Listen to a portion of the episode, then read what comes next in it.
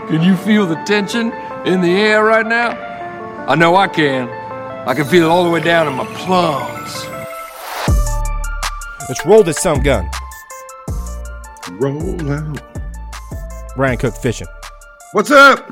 It's a bass report. It's Sunday. Which is new, Yeah, this is a- unusual. this is a first. I don't think we've ever done one on a Sunday. But doing one, we're doing one I actually feel rested up for. yeah, right. Not not not like a crazy day at work and then coming home and doing it. So, um, I had a day of fishing, which is cool. I don't think I've ever done a podcast where I like fished the same day. Possibly, maybe. You do them all the time. They do. That's that's the norm. lucky dog. Um, what's up, everybody? Thanks for joining us again. Uh, it's about four days since our last one. Um, trying to squeeze in as many as we can here before uh, my vacation, and then um, Ryan's gonna be going on vacation, so we're gonna we're gonna try to get as many as we can here. But there's gonna be some other things going on, and our guest today, Mr. Hulen Johnson Jr. Uh, Sundays is the day that he can make it happen, and we wanted to do that. So A dude of the Delta himself. yeah, the guy's a stick, um, and he's a he's a big supporter of the podcast. Uh, talk to him on on the IG pretty regularly, and um, yeah, man, the guy just catches them. He's had some great days uh, fishing the ABA and the new gen this year. So um, just want to kind of pick his brain a little bit, see what's going on out there on the old Delta, The old Delta. the Delta. I love that. You like that? I like that. That's uh, that's that's my old that's the Oklahoma roots from from my from my Mima side. Yeehaw! No, man. Um, yeah, stoked to be here. Um, we got as far as business. I just put, you know what I just put on my truck? I just put uh, stage stop gun shop sticker on there. there you go. Spear point hooks on there. I, I had to add some stickers to the truck, so I went ahead and did that. Thanks to both of those fine companies for helping us out, uh, as well as CBT, Coyote Bait and Tackle for you that aren't in the know, and Yep. Phoenix rods that we put to work today. Those are Ryan's- they are some workhorses, man. and that Ryan puts to work every day. Error day. Well, not this last week. Well, a couple times. It's been a rough week. It's been a long week fishing. Not much. Anyway, yeah. We just Usually they get put to work five days a week every week. well we uh we talked and had you do a uh, a report like just like I said a couple days ago. So we're gonna we're gonna skip that one. I was out today on the local pond. Um, weather was crazy. So it's Sunday and You and the boy got him. we we did get him. The weather was weird, weird. I was not expecting. I thought it was gonna be super hot today. Maybe It was I like just, I- humid. today. I didn't look at the weather. I thought it was just going to be like a scorcher. And then about 11 o'clock, all these clouds started coming over, get some breeze. And we were like, because we were really hot in the morning. And I was like, oh, this is nice. And then they just kept coming and they got darker and darker. By the time I got home, we were only out there for three and a half hours or so. But by the time I got home, it was spitting rain and it was raining just now, just a second ago. Um, I was not so expecting it. crazy. Yeah, weird. I don't know if that's just the Bay Area, but um, I I got someone who's up uh, in the hills around Tahoe, and it was they had some rain and stuff up there too. So weird. You there? Yep. Sorry, I had to mute it real quick. I You a fart? thing there. I'm, I'm back. Okay. No, I, I'm. I may have to. Not not then though. But uh, thanks for muting it for us. But uh, the do what I interest- can. the interesting thing today um, was I've been trying to get the kid ready to go so that he can start taking the trick. Because what I have been doing with him is I just give him some lines and then I put the boat in the water. He holds the lines and I come down and we take care of it that way. Well, I was already planning on having him actually pull the boat off the trailer this time. So launching the boat. Um, Today was the day. Today was the day, but and I, I, and he was th- he had second thoughts. He had, he wasn't real confident, and then I went back in the boat and tried to find my lines, and for some reason I had taken them out of my boat, so it was sink or swim. I was like, dude, you got to do it because I don't got any lines, and so I had everything lined up just right. I even had, him, you know, put I got the boat down enough to where I could he trimmed down. He's got the I even had him turn the motor just right so that he could it's a two lane and there's there's docks on either side so that he be able to move out when he put it in reverse. All of that went to shit. Immediately. as soon as he put that thing in gear. Okay, give us a play by play. He's sideways. He's sideways within about three seconds, and he's in reverse going towards the other dock in reverse. And I'm just and there's like dudes like bank fishing watching me. Luckily, there was nobody else on the ramp because it was pretty early. All the all the skiers weren't there yet, but I was like, all right. And I just told him to stay calm. I was like, get it out of gear. I was like, put it, you know, forward. And I said, crank that thing over. And he was able to just stayed calm, stayed with mm-hmm. it. And it was not a qualified captain situation. He was able to get out in the clear, in the open water.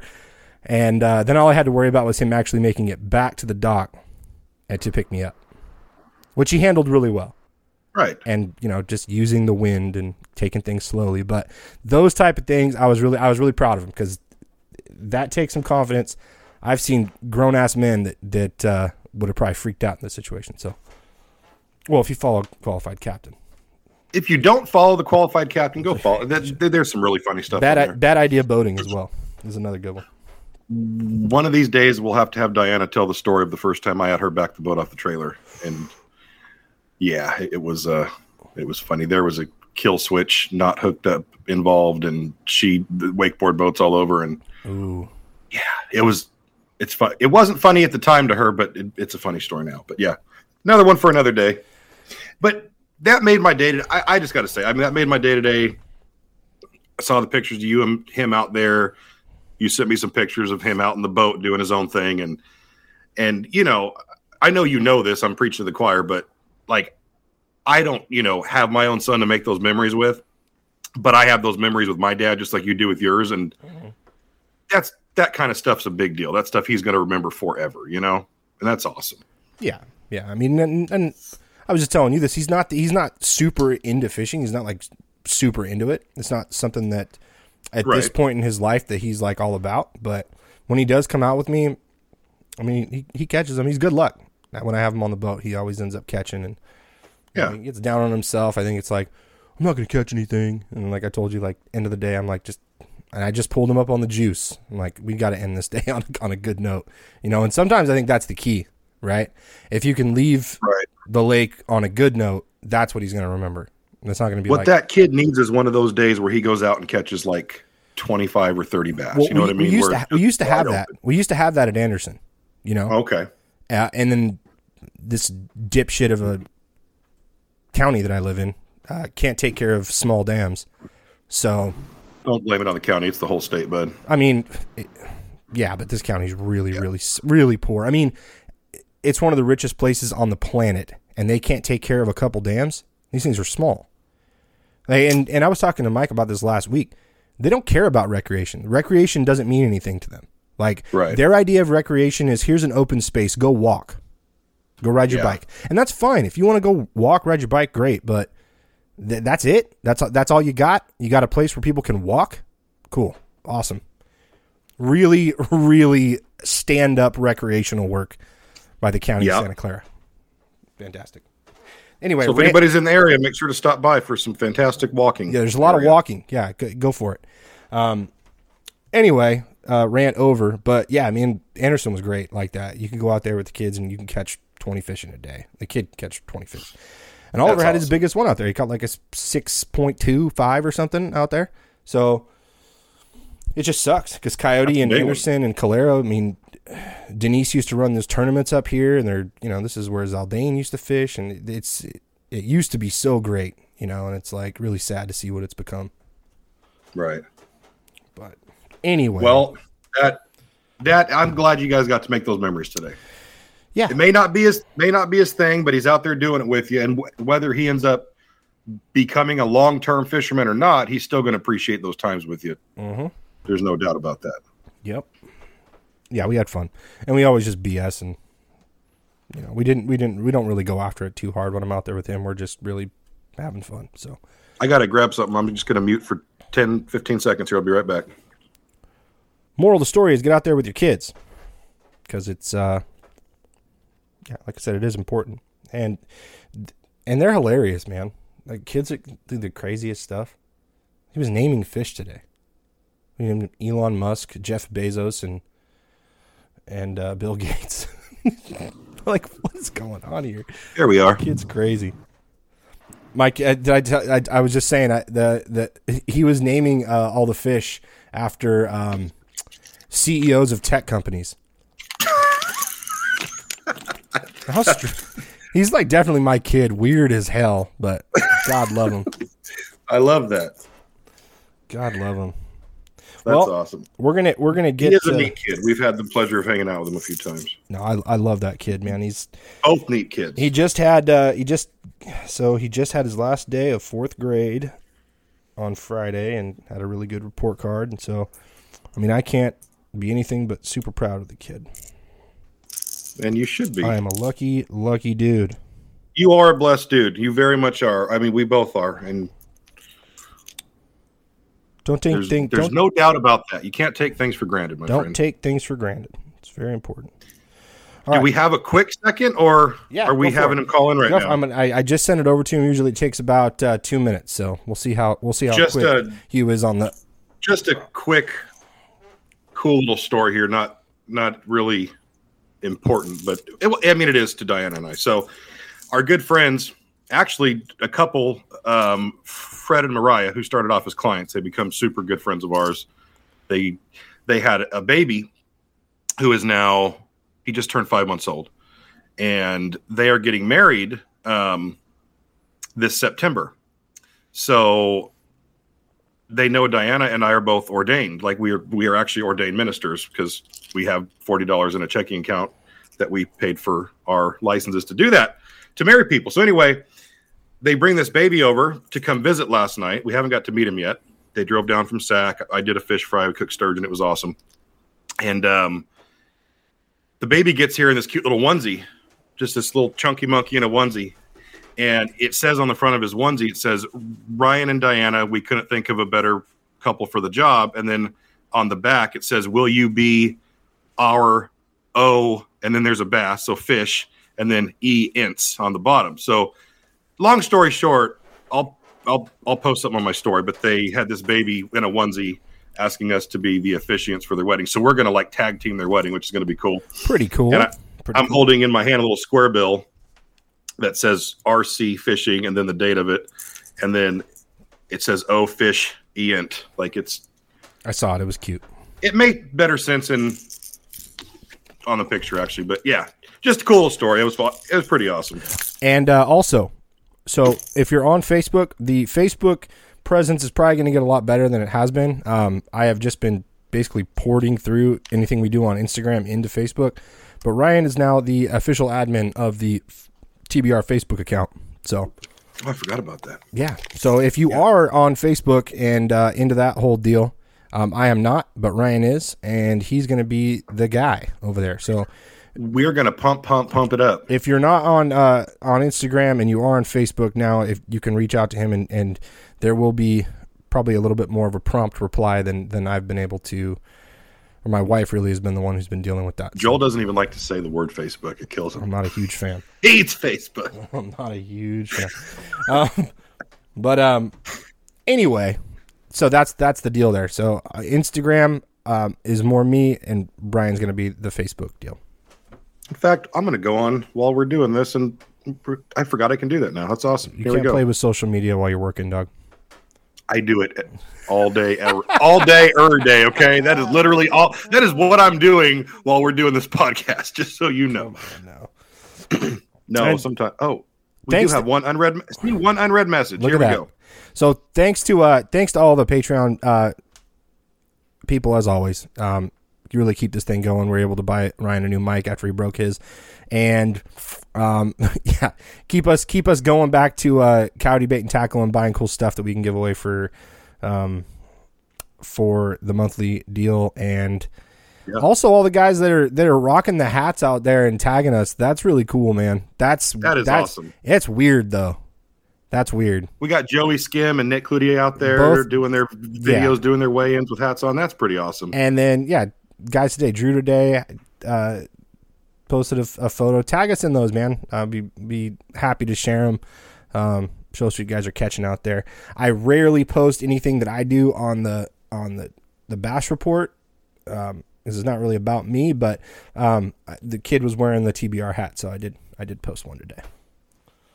So as, as we're talking here, my guy, our Facebook account just got a message from Zach Thompson, who he's been a long time um, hammer of a tournament fisherman in this whole area, the central to northern California area. You guys do a fabulous job. My boy Nick Cloutier turned me on to you. You were pre-fishing with him at Clear Lake for the Wild West That was yeah. Pro Am, and I think I made you a sandwich. He did. Zach made me one of the best, um, the best sandwiches I've ever had. Especially, I mean, because I, w- I, I don't really think too far ahead when it comes to that stuff because I usually don't eat on the water. I'll, I'll bring water and stuff, but I don't eat a whole lot. Um, but he literally, so we're fishing towards him, and him and Nick are, are buddies, and Nick sticks like a seven pounder, literally right in front of Zach, and Zach's like, "All right, you want me to make you a sandwich?" I'm like, he looks at me, "You want a sandwich?" I'm like, I, "I'm not going to turn down a Yeah, sandwich." I, I absolutely do.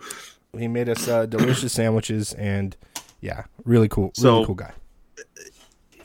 He finished that with catching up on episodes make makes the drive to the Columbia River in downtown San Diego for the Apex events way better. Keep up the good work. If you're ever looking for somebody, maybe we can hook up sometime. Tight lines, Zach. We're gonna have There he is. gonna have that guy, Hello. Mr. Hulen Johnson Jr. Hey, hey. What's up? How you guys doing? What's going on, man? We're better oh, now Oh, that man, you're I'm here. chilling. I'm chilling. That's good to hear, man. Glad to hear from you guys. You as well. So, Yeah. I mean, you've Yeah. you've been you've been following us on Instagram, and you're always like. Always liking all of our stuff, and I'm watching you out there just sticking bigs, whether it be ABA or New Gen, fishing with Obity. I'm like, I got to get this guy on. I mean, it just like had to happen. So, I'm sorry about I'm sorry about last week. Uh, we had we had I don't know if you heard about the uh, Ryan Cook mishap with the microphone, but uh, we were able to get that fixed, and I'm glad we can have you. I on. broke my microphone. I, I, I get a little clumsy. I heard about it, man. I heard. What'd you do to it? it made it not Drop work it. no more. big old foot. Yeah. No, Oh, actually, man. I didn't even. I I pulled it down with my arm from my headphones where they're attached. It's uh, it, yeah. Yeah. I'm a Hey, I am a lot of stuff like things, but agile is not one of them. I'll tell you that much. Hey, me either, man. I'm the same way. Break stuff all the time. Yeah, but no, I, I, yeah, I've been following you guys, listening to you guys for a while, man. Um, you know, I'm always I'm a student of the game, so I'm, I, I like to hear what other people have to say and their takes on things. So That's Yeah. humbling. It it's always cool to like see these guys that we get to see and follow, and they're like, "Oh, we're following you," and it's you know, it just it's It really is. it's cool. humbling, but it's awesome, man. Yeah. yeah, I, I feel the same way, man. But yep, just constantly learning and just uh, man, just trying to soak up as much as I can and get better. Always a student of the game. Well, Yep. it seems like you've been soaking it up rather well, man. Um, you're out there. you're out there catching eight, almost nines in tournaments. Pretty. I mean, you're catching big fish consistently in these tournaments, um, and you're doing well. And I just Yeah. really wanted to have you on to kind of talk about, you know, and I don't know how far back your tournament fishing goes, but I, I just kind of want to hear more about your story and and uh, and yeah, man, can, Yeah. you, can you give us a give us a start? Kind of like where you live, where'd you grow up, and how'd you start fishing the Delta as as proficiently as you do? Oh man, I appreciate that. So, man, I've been to be honest, I've been fishing the Delta since I was a baby, man. Like literally, like so. My dad, I mean, he's had me on the water since I was probably one. You know, mainly the Delta. Um, we did like a lot of bank fishing, so we we fish in Whiskey Slough and uh, you know, like bullfrog and all that. Um, Oh yeah, and that's how it started. It was all just at that time though. It was you know bluegill, catfish, like that's what we did, you know. And um, I was just always intrigued with bass though. So he would have us out there doing that, and I would you know I'd find a worm in his tackle box or something and and throw that out there. Um, so yeah, you know I did that as a kid growing up. Like that was that's all I did was fish. So um, yeah, around like junior high. So in junior high, we moved from. I grew up in Hayward originally. Uh, junior high, we moved to Fremont, and there was a lake out there called Quarry Lakes. Um, so man, I, I would get over there as much as I can, and I, I went Mhm. from like bluegill fishing and all that to I, I started trout fishing. So I trout fishing there. Uh, they also had catfish and bass in there. I do all that there, but it was just a few minutes from the house, so you know I could ride my bike there. Um, I remember, man, I, I'd be on the trail at like four o'clock in the morning, riding my bike to be there when the gates open, and I would be there trout fishing and doing all that. Um, while still going to the Delta, Some like on the weekends, right you know. there. We still, oh man, I love it. You know, any kind of fishing I love. I just this bass fishing just holds a different spot for me. So, Right. um, but yeah, I did that for a long time. Man, I had it bad though. Like I, I remember ditching school and going fishing. I had like a little telescopic pole I keep in my backpack when I'm leaving the house. And man, I, I'd be Quarry, I'd be, I'd be at Quarry Lakes trout fishing, man. Like that, that's what I did. And then, um, you know, right around when I when I graduated high school, um, got my first real job, and uh, I remember I got a tax return. I went and bought like my first boat. It was like a fifteen hundred dollar boat, and man, I was straight to the Delta. The boat broke down every time I took it out, you know, but uh, I was out there, and uh, that was probably like, man, that might have been like 2011, maybe Right. and that was about the time about the time I met Obity. You know, I was I was man, I was like 19 years old, 20 years old, and uh, yeah, that's when I met Obity. Man, I was out there in a broke down boat, and we just clicked ever since then. And then um, I just kept going, man. Like 2012, 2013, I think I got my first tournament. Um, got my teeth kicked in. You know, I was when I first started tournament fishing. That was like at the tail end when Mark and Jamon were doing their damage. Obity and Clint Clint were doing what they were doing. You know Right. and uh and then it formed to where you know Harv and Jamon started fishing together, so we were fishing against those guys, getting our teeth kicked in every tournament, and they're coming in with thirty pound bags, thirty five pound bags. Right. So it was it was super I remember man. those days. I remember watching that very closely. yeah, those man, those guys are on fire, man. And I just remember watching it, like, man, what what do I have to do to get to get to this level? You know, it was it was crazy. But at the time, I'm out there, I'm throwing Senkos and stuff like that, and I'm catching all these, you know, two pounders, and you know, and it just, yeah, man, I had to I had to learn the ropes and just you know figure out how to catch these bigger fish. But Well, that's how it started. So I've been, yeah, but you, but but you had that mentality. I I don't mean to interrupt you, and please keep going. But you had that oh, good, mentality. yeah. Okay, I'm getting my butt kicked. So how do I get better? A lot of guys have that mentality. Yeah. Well, I'm just getting my butt kicked, so I'm going to quit. You know what I'm saying? And that right there, I mean, that right there says a lot. And that right there is what makes a, a, a true competitor. You know? that's real, man. You know, I just keep going. You know, like it's funny because you'll get your teeth kicked in. You'll just be like, man, I'm done with this, and I'll wake up the next day. It's been times I got my teeth kicked in. I'll wake up the next day and I'm I'm back on the water. Like Right. you know, I got to go back and get some kind of redemption. So, um, that's what it is. I'm just I'm a student of it, and Where do you live now? man, I mean, a lot of these. I live in uh in Oakley, so I'm I'm like ten minutes from Russo's. I'm about like five minutes from Big Break. So yeah. Oh, dude, I'm you're right right, here in the there in the Delta. heart of it, bud. yeah, I'm right I'm right down the street, man. And that you know that that also goes in with the story too. Like uh that to be honest, that's the whole reason I moved out this way. Like of course it's cheaper and all that stuff, but man, to be this close to the to the water, man, that was always always my dream. Yeah, especially with gas nowadays, man. It's like it's nice that you can just do that drive. For me, it's I've said this before, but Yeah. even an hour, you know, an hour an hour both ways. It's an hour fifteen for me to get to Yeah. the closest launch, and man, that's hard nowadays. It's 150 200 dollars for a day of fishing. Oh, it's it's crazy, man. Where where do you where do you stay at now? I'm in San Jose right now. Oh yeah, so you got a you got a long drive even to get to Tracy, the southernest part. It's it's a drive for you, Yep, yep. So man. I plan on Yep. I plan on doing a lot more this year. I haven't given up, but um, I just can't I can't swing that, man. Yeah, it's expensive, man. Fill up the truck and the boat, and all the launch ramps have went up too. So you're spending fifteen, twenty dollars every time you launch. You know, Twenty bucks, yeah, it's crazy. it's crazy, man. So, but hey, we love fishing, so we do it. That's we, we do it. My wife my wife will Yeah. attest. We we still do it. Yeah, mine too, man. I fish a lot. Well, I Yeah. mean, and it shows. So Yeah. when you did, so you started getting into that stuff when when Mark was still here. Uh, you met Obi, you were doing your thing, and I think hmm one of the questions I wanted to ask you, and I've talked to a couple guys about this, but um, w- what was it for you?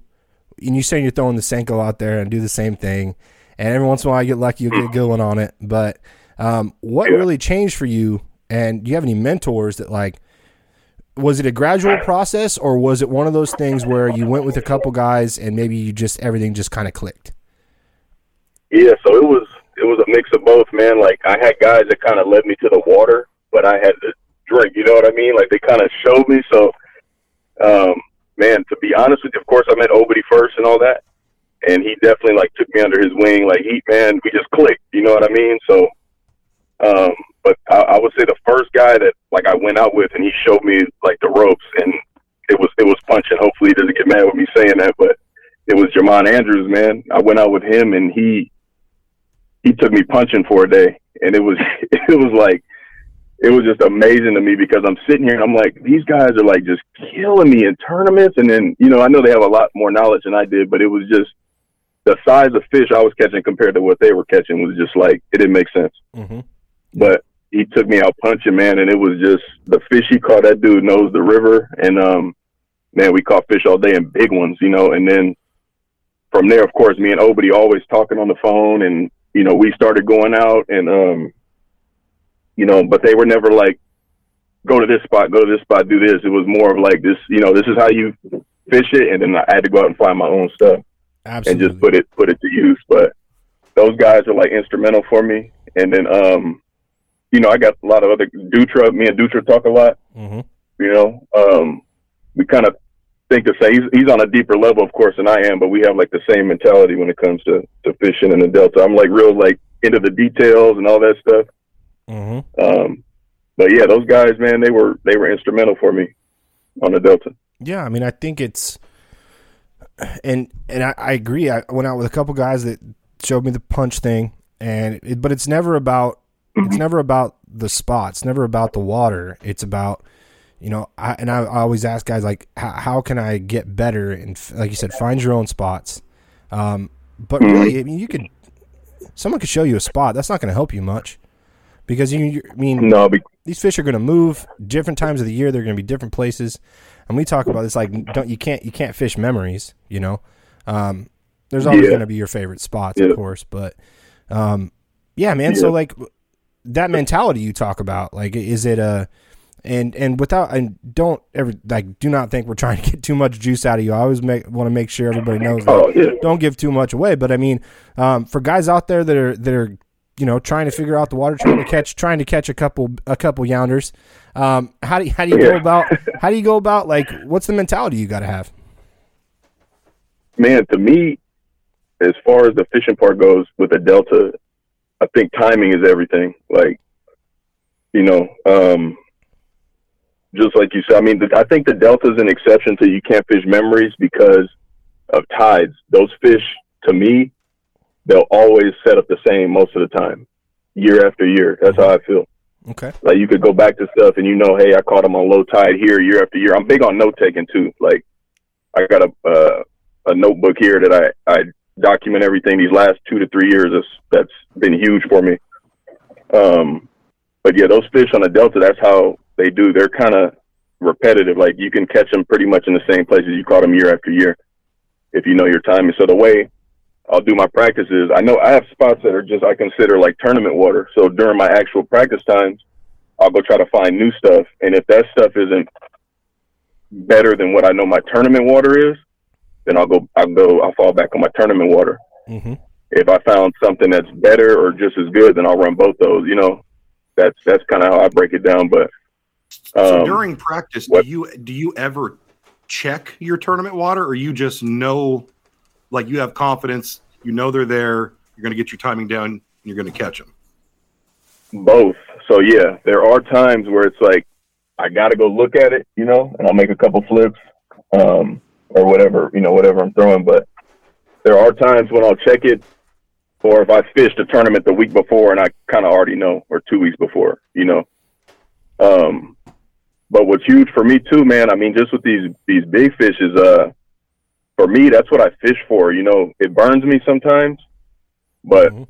I like to fish for big ones. Like I like to punch, frog, you know, throw top water. That's that's what I enjoy doing, you know. But um, it hurt me though. This last MLF, man, it was, you know, I tried to I tried to run that game plan and it hurt me. You know, I got kind of hard headed and it's hard to do that in, a, in an event like that. But that's that's how I catch most of my big ones. Is that's what I fish for. You know, not to say you can't catch them drop shotting and throwing a senko and all that stuff, but to me, I have the confidence with a flipping stick that I would with you know somebody who enjoys to throw a senko or how I like to throw a senko. You know, back when I first started. Mm-hmm. Well, yeah, but, when you're fishing for big fish, especially on a place like the Delta where there's so many of them, I mean, yeah. a guy can have a you know kind of a rough tournament, but I mean, really, you're only two bites a day away from having a fantastic tournament. You know. Exactly. You know that's that's huge, and there are times, man. Like I, me and Obi, Obity have had a ton of them where it's just like, man, we you know we'll have one, you know, we'll need we'll have four and we'll just need one more. And we're like, man, we got to pick up that Senko, or do, you know, we gotta we gotta come back with five, you know. And a lot of times we'll have to do that to catch that fifth, you know, because we'll get like four bites on the bigger stuff, and we got to resort back to that, you know, throwing a Senko, a drop shot, just some, you know, something to get that fifth fish in the boat. We got to do that sometimes. That's not a bad position to but, be in. to be in, though. I mean, oh yeah, I mean, yeah. If you guys were able sure, to yeah. put the good ones on, and then pick up the Senko and, and get that last one. I mean, I know at the with the last yeah. gen, you just couldn't get rid of that last what thirteen inch fish. You know.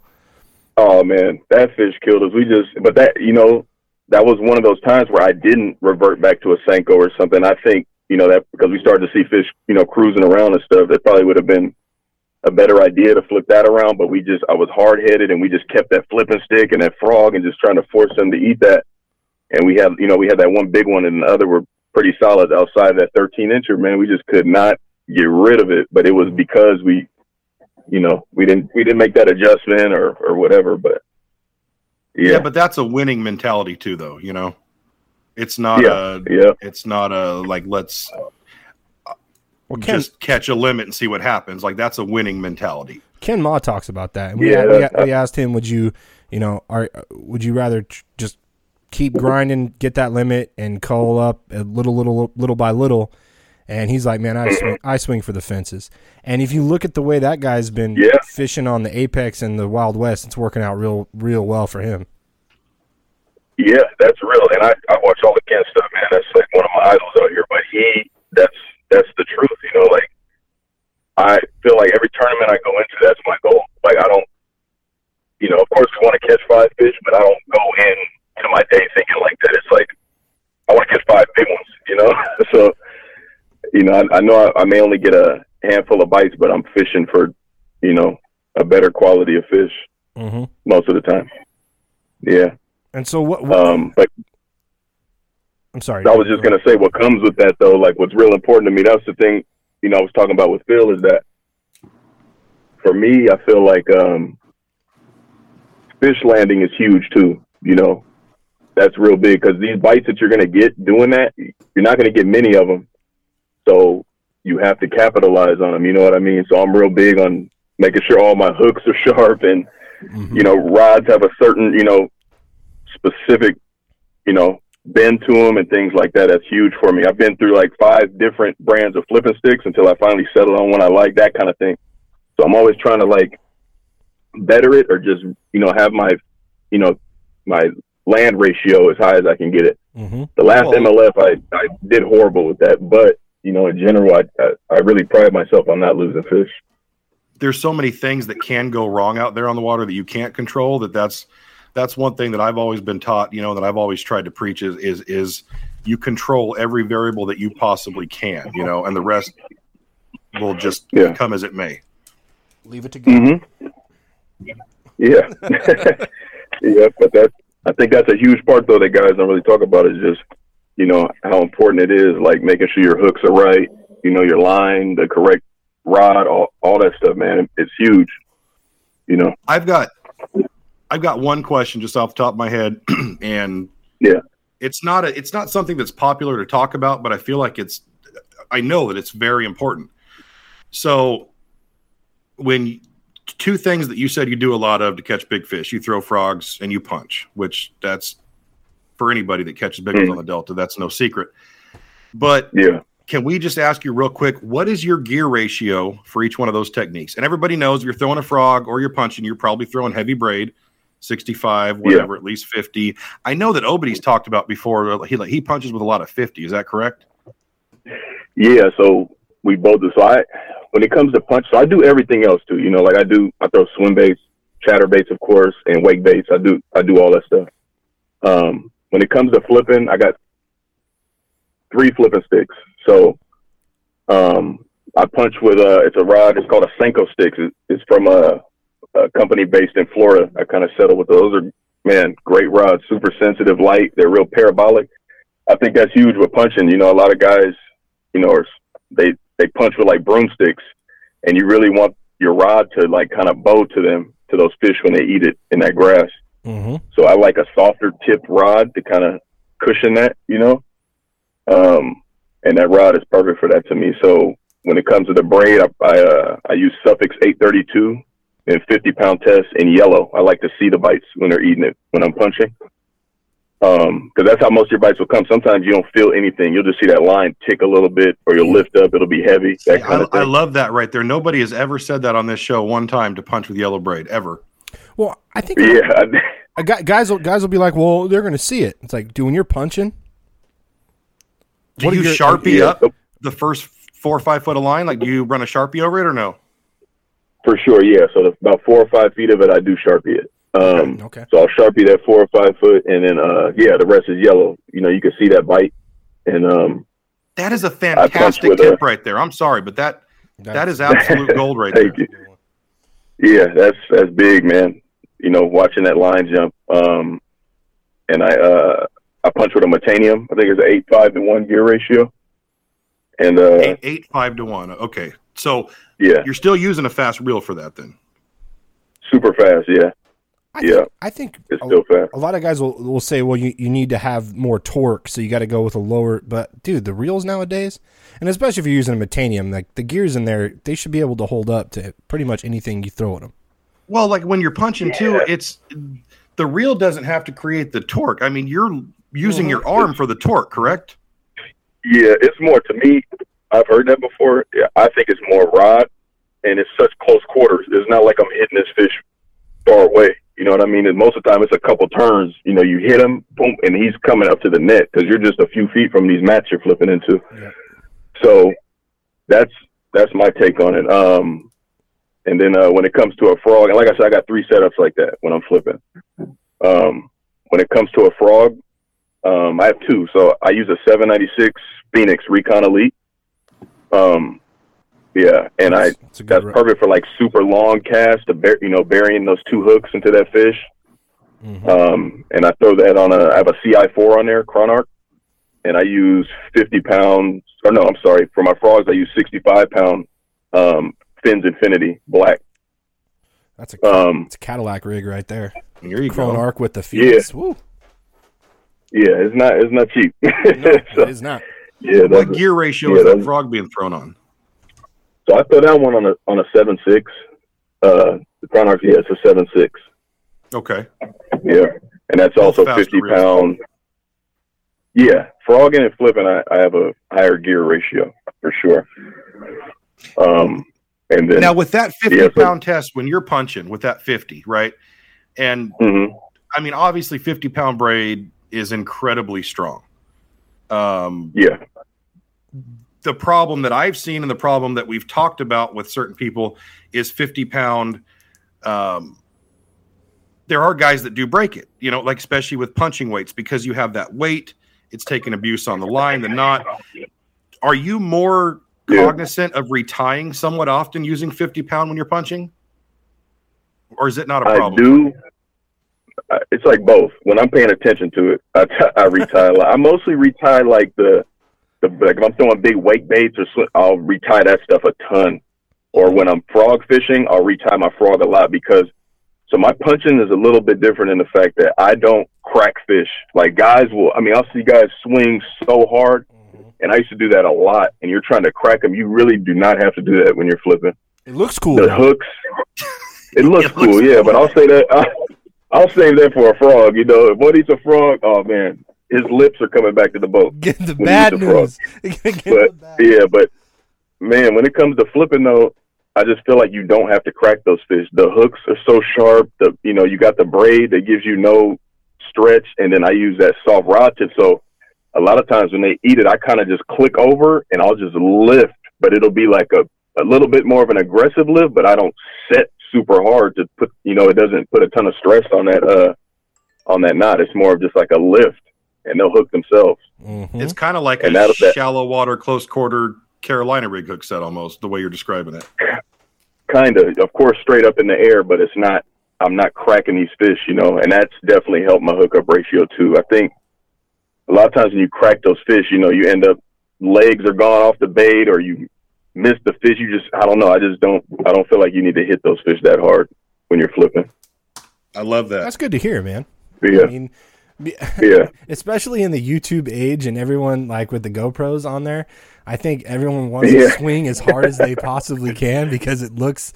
Uh, Dude, that guy just crossed that fish's eyes. it's like, uh, well, Yeah. did you really have to do it that Hey. way? It looks cool.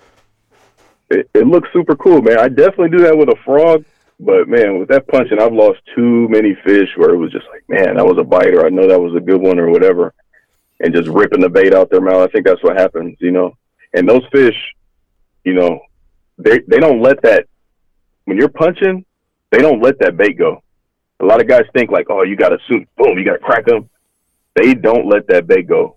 You know, I think that's another thing that's that's huge. Is I tr- what's big for me too is fish management, especially with tournament fishing, like not beating up fish, you know, and that's helped me also Yes. with my hook set because I don't I don't hook a lot of these fish in practice.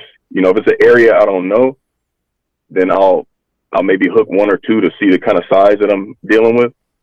But if I'm just checking stuff or whatever, I try not to hook fish. And I've noticed when you just let them eat that and you try to get them off, they don't let that bait go. Like you really gotta, you know, get them to let it go. You know, as opposed to what you would normally think is that they just eat it and they spit it out. They hold on to that thing. Well, it's funny because Randy Pierson, we were talking to him, I don't, several months ago, and he was talking about Mhm. pre fishing on Lake Champlain. And he was catching all these like Yeah. shallow water, largemouth, you know, like around docks and some grass. And he said Mhm. that he was throwing a wacky rig Senko and he would just tie his hook to the O ring with, like, he tie his line to the O ring with no hook, right? Yeah. hmm and he said half of these fish he would literally reel them back to the boat where you could almost get a net under them before they'd even let go of that Senko Yeah. like I would think I just heard- literally hold that thing and fight Yeah. They don't let it go, man. Like Well, that's they think it's real. I don't know what they think, but they don't let the bait go. I in my in my stupid brain, and and this is why um. And, and this is why I started this podcast because I'm gonna have some stupid ass questions, but and stupid thoughts in my head. it's all But like, but like, so in my mind, with something that heavy, like you're you're if you're using an ounce, ounce and a half, and they feel that weight, Yeah. it's got to feel unnatural as hell. They're sucking that. they're not very in. smart though I know they're not that smart. I think I give, dude, I give bass way more credit than they probably deserve. yeah, I mean, you you would think that, man, but I've had, like I said, I I shake a lot of fish off, and man, they hold that thing. That's I don't I don't know Like, why. it's hard to shake them they- off It's hard to shake them off. Yeah, a lot of times, like man, I just got to catch a fish. He's not gonna let it go. Like they just they won't let it go. There's a couple times where I've had to like just click the bail and just let him like, man, I got to just let this fish run until he lets it go. I could tell it's a bigger one, yeah. and boom, he'll, he'll finally drop it after like letting you know clicking the button on it. It's crazy. Man. so for everybody So- out there huge tip when you're punching and you feel that that initial tick that initial bite that initial stop hey maybe double check give him a second don't be in such a rush I always you know? feel like And- I got to get him like yesterday. Well, and I do too. Like when I'm punching, I don't do it often, but Yeah. I feel like most of the time, if I miss a fish, I'm like, oh, I was too late on it. And Yeah. if anything, I was probably too Yeah. soon or whatever, you know? Yeah, I definitely like to give them that minute because a lot of times I think with that weight and everything falling so quickly, they don't always have it right where you need them to have it to set that hook. You know what I mean? They kind of, Yeah. I feel like they grab it and they kind of maneuver it in their mouth, and that's you know you got to give them time to do that. I feel like as soon as that thing falls, they hit it sideways or whatever. You know what I mean? Um, Right. And I feel like you got to kind of give them a second to let that Well, bait get set up correctly in their mouth. I preach the same thing on our motherlode reservoirs when we're fishing jigs, whether it be shallow, deep. Um, I tell clients all the time, you know, like Yeah. when you feel that initial tick, I said, don't be in a rush. I said, reel down, Yep. stay tight on him, start to load your rod, make sure he's got it, wait till you feel steady pressure, and then hit him. And Yeah. I don't know why in my head, and I'm the same as Joel here. I'll be honest. I mean, with a big ounce and a half, two ounce weight, I feel like when I get bit, they're just not going to hold that Mhm. thing very long. I don't have the experience to prove it otherwise, but just hearing that from you, it it's no. I mean, a bass is a bass. It doesn't matter if it's eating ounce and a half tungsten in two foot of water or a three quarter ounce jig in sixty. It, it's it's eating it the same way, you know. Yep, I, I agree with you. They they hold on to it, but you like you said, you got to give them time to get that bait in their mouth correctly and all that because especially with punching, it's falling so fast that I don't I don't think they can eat it as precise as they were. You know, if you're throwing a frog they're looking up at the frog, Mhm. and they can kind of size it up and hit it. But when you're flipping, everything's so quick, you got to account for that and let them get that bait in their mouth. That's how I feel. That works for me. I love that. That's crazy. That's that, that's, Yeah. Thank you, sir. That that is. Yeah, I no mean, that. I mean that, that right there is going to like change the way that I punch. Because it's Yeah. these Yeah, are the things that go in your mind, and I think there's these little tiny little dumbass things that you got. Some of us got in our mind that can totally like throw us off, you know. And this Yeah. isn't, and this isn't stuff that's like crazy, but it it really is can can totally change. It just comes with time, man. Like, you know, when I first started, when I first started punching, I was like that. Like I was trying to crack fish and I'm using broomstick rods and all, you know, and it was just trial and error, man. And, and that's what it's, it's come to. Like, you know, even with frog fishing. And another thing is just that I think what you see on YouTube or what certain guys say isn't always like it. You know, not I'm not trying to talk bad about anybody or anything, but it's just not always that true. I think people certain things get said and they people everybody just runs with that instead of going out and trying it yourself and be like, man, you know, this works for me. Like the whole to me, frog fishing, you know, like I feel like everybody thinks, oh, they eat a frog, you wait for them to pull it down and tight. I don't do that. Like when when they eat that frog, I crack them.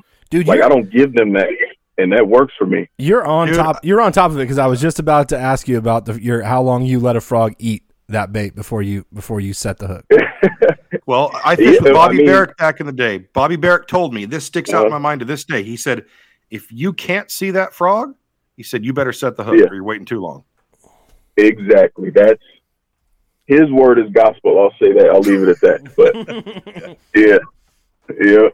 But no, that's that's that's that's real, man. You because you, you as soon as that frog is gone. you hear it from you hear it different ways, man. And I feel like we're really interrupting him Yeah. way too much, but I think we're Yeah, just I, I. I think No, we're, no, no, we're just we're, we're excited, man. You're you're actually giving us some really cool shit here, so I'm sorry. Um, Hey, I'm Very few people want to give us this detailed information, and this is what guys truly need to hear. Yeah, it's yeah. This is just. I mean, man, like I said, it's just it's time out there. I think that's huge. It's just there's nothing. I mean, you can learn certain stuff with reading stuff. I do a lot of that too. Like I do a lot of reading, a lot of you. I, I do. I watch a lot of YouTube, man. Like and get as much as I can out of it, and then I'll try to apply it my own way or or whatever. These podcasts, you know, I mean, there's podcasts on here or other podcasts in general. I'll listen to ten times, and I'll get something different every time, and I'll go apply that or try something, you know, put a spin on it or whatever. But um, yeah, I think it's it's mainly though just spending that time, man. Like I, like I said, I started tournament fishing probably like 2012, and it's just now like these last two years where it's it's finally coming together. And it, but but what it was is it was all those those, you know those eight or nine years of me getting my teeth kicked in and just struggling. You know, it's you gotta you gotta put that time in. That's the only way to do it. And so, so that's the answer to the question I asked earlier: was is this something that comes overnight? Uh, you know, it, never comes overnight, but like, do you know, you go out with someone, Yeah. and all of a sudden it's like, oh, everything clicks, and now I'm a Delta stick. It's like, I don't, I don't think it, it can never go that way. It's never going to go that way. Yeah, I, it's not that. It's uh, I mean, I've been I've been fishing the Delta for a long time. Tournaments, you know, guys probably just you know they didn't notice me back then because I was getting my ass kicked at every tournament. But you know, but these last, I mean, you know, I've been fortunate these last couple of years. It's been just coming together, but it's been from just being out there and just paying attention to everything. You know, like that's big, especially here. It's way different than a lake. You know, um, a lot of everything matters here, in my opinion. Like you know, you really got to pay attention. The weather, the tide, all that stuff is like huge here. So that all it just comes with with with time, man. Just learning spots and learning what time they like to eat and all that stuff. Right. Yeah. With the tournament stuff, I, I truly feel like and this is coming from somebody that used, you know, I used to fish a ton of tournaments. I mean, that was in my early Mhm. 20s. I'm that, that that's that was my goal. That's all I did. and same Yeah. thing. The first two, three years I fished tournaments, I got my butt kicked before I started to figure a few things out, you know. And I truly feel though, I feel like that's almost the right way to do it. I feel like these Uh huh. these people that come out and they might have a couple of lucky tournaments right off the bat or something, and then they get their butt kicked for two years. I feel like it's harder for them to where if you go out Mhm. and you're getting your butt kicked for a while and you get truly humbled, once you start getting good, Yeah. I feel like those bad days are a lot easier to take that way, you know?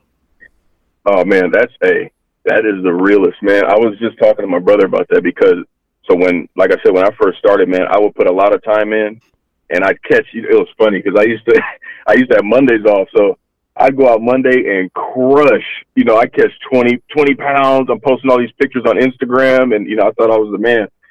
Tournament day would come, and I'd have like one fish, or I'd have like three fish for four pounds, and I'm like.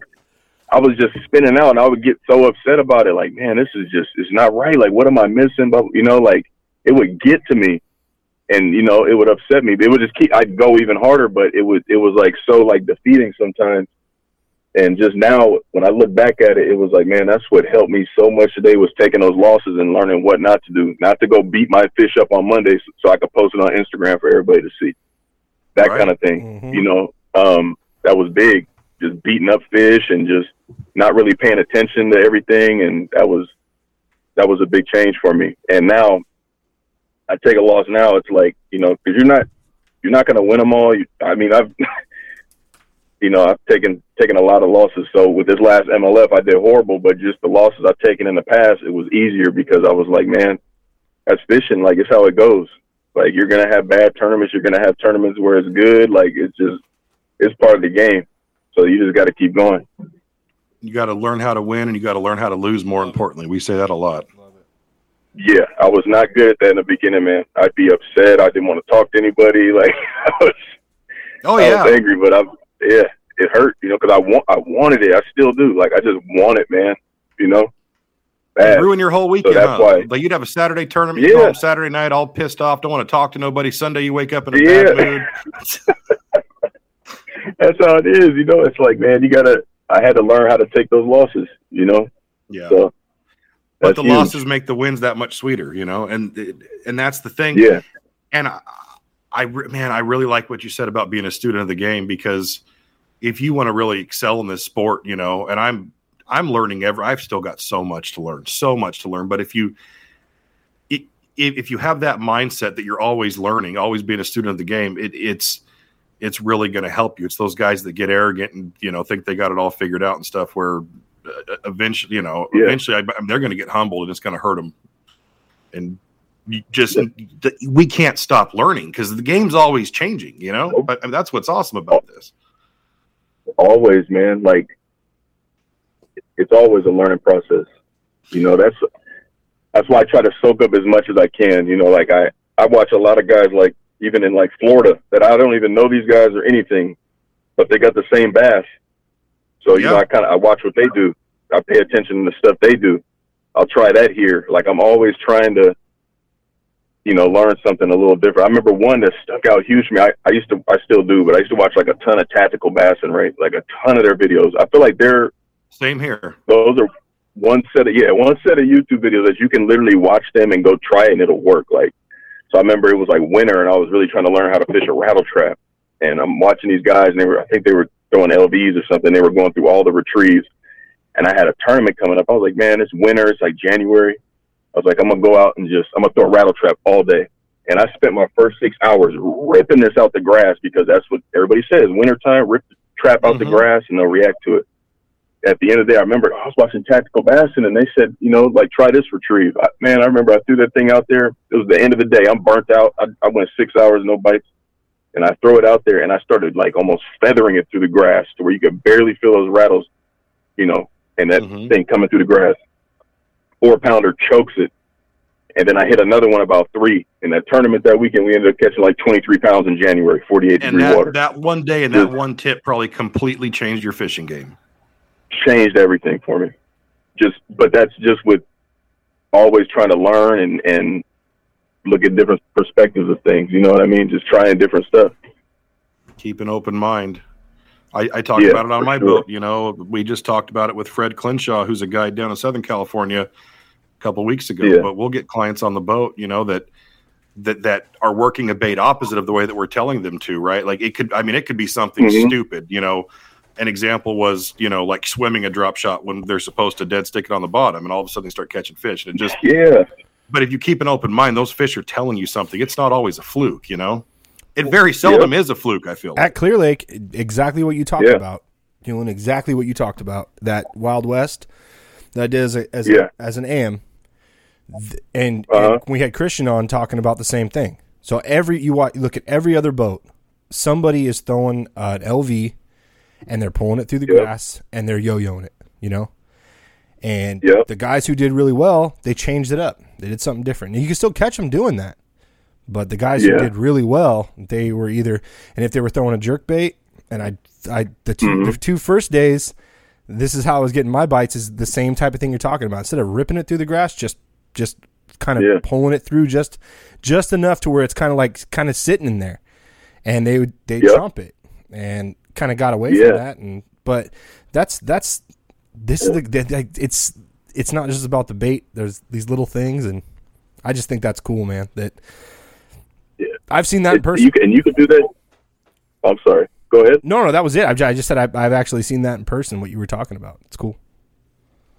Yeah, yeah. That you know, little tweaks with your bait. I mean, because any bait, you could kind of change the action with it and get them to react. Like even with with flipping, you know, like some days they're going to be smoking it on the fall, Mm-hmm. and sometimes you got to like bounce it a little bit and let it sit there, and you gotta you gotta kind of let your fish tell you what they want. You know, with the frog, sometimes they they'll eat it on the first twitch, or you you know they want it to walk a little bit or whatever, and that's I think that's that's also big too. You know, if you're in the right area at the right time and they're missing it or they're not, you know, they're not fully committing to it, just mess, you know, mess with your cadences or do, you know, something to try to get them to react. But I think it's also important, and tell me if I'm wrong, but if, if you don't have confidence in, if you haven't gotten bit doing something a little bit, a little bit different, it's hard to go back to doing Uh-huh. that, to doing that again. And I think that's where myself and I think a lot of other guys that are they're you know nowhere near where you are, um, kind of we kind of shoot ourselves in the foot because if it doesn't work one day, it's like oh I'm never doing that again, and that's not really you, you kind of got to keep trying different things almost every time you go out. Yeah, you know, and that's another thing where it could be the weather or something, you know what I mean? Or those fish aren't ready to go yet, you know, because of the tide, something like that. So you gotta, you just gotta keep messing with it to figure out what they want that day. You know, it's not always the same. Like, you know, traditionally you look at a punch, it's like as soon as I flip it in there, they're gonna eat it on the fall. It's not like that sometimes, you know. Mhm. Well, You know, you gotta, you gotta, same with the jig if you're on a on a lake you know some days you can hop that thing around Yeah. you can fish it faster and they're going to be all over it and some days you got to hop it once and let it sit there for 30 seconds before you can get a bite yeah, you know yeah. and That's ryan's that's a big thing. yeah ryan's the one who, who taught me that and I, I talked to other guys i go fishing with that have fished with him and it's like he changed our whole jig Uh-huh. game because just the amount of time like, guys don't even think like letting something sit you know for 30 seconds Yep. you think i'm not fishing for catfish i'm not fishing for trout here like i, I gotta be moving this thing like all the time and that's not the case you know Yeah, yeah. That's true. I need to come get a jig lesson. i'm telling you so and, and this this this brings me to my next question though is like where else besides the delta Yeah. do you like to fish the most Um, I'm man. I know everybody says this, but Clear Lake, like, it's such a fun, you know, a fun place to fish, and it sets up like the Delta. Like, I can go up there and fish how I do here. Now, I don't tournament fish there. I pretty much only tournament fish the Delta. Like, it's my home. I got three little kids and a wife, so it's hard for me to like fish all these other places, you know. So to have the Delta in my backyard, it's like, man, I love that place. I mean, to me, it's better than Clear Lake, but yeah, I go to uh I go to Clear Lake to fun fish. I'm actually going up there next month for a week for my birthday. I do that every year. Mhm. Um and uh you know, I go to Berryessa every now and then, Comanche. Um but yeah, mainly mainly the Delta and Clear Lake for sure. What do you like? What, what's your favorite technique on like Berryessa or Comanche? Places where you got spotted bass. Um, man, so with Comanche, I was going there, you know, when I was like mainly 13, 14. I haven't been there. It's been some years since I've been to Comanche, but back then I remember, man, we used to kill them not knowing anything, but just throwing a, uh, we go to Walmart and get those yum dingers, four inch.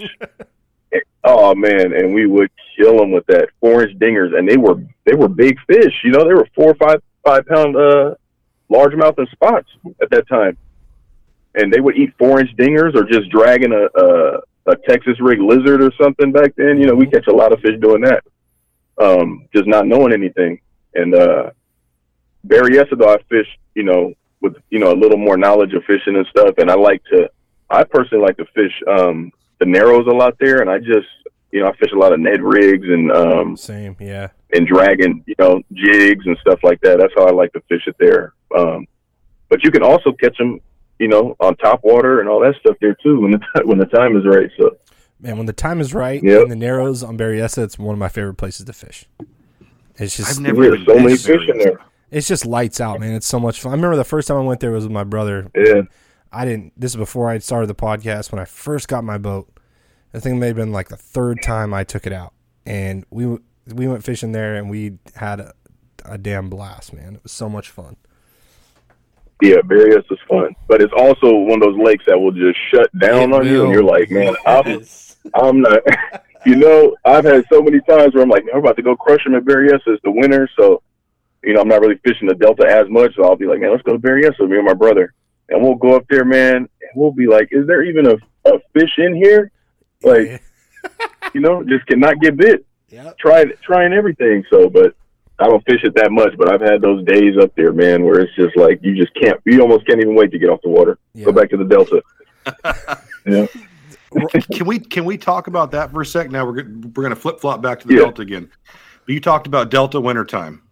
Obviously, it's Yeah. notoriously tough fishing. I mean, everybody knows that. Yeah, it is. Can you give these guys a few tips for Delta wintertime? And let's talk those days where the bite is just tough. It's as tough as it gets. Coldest water of the year. I mean, what's Yeah. what's three baits you have on on the deck of your boat, and kind of how you're fishing them, that type of thing. In the wintertime, you Yeah. said?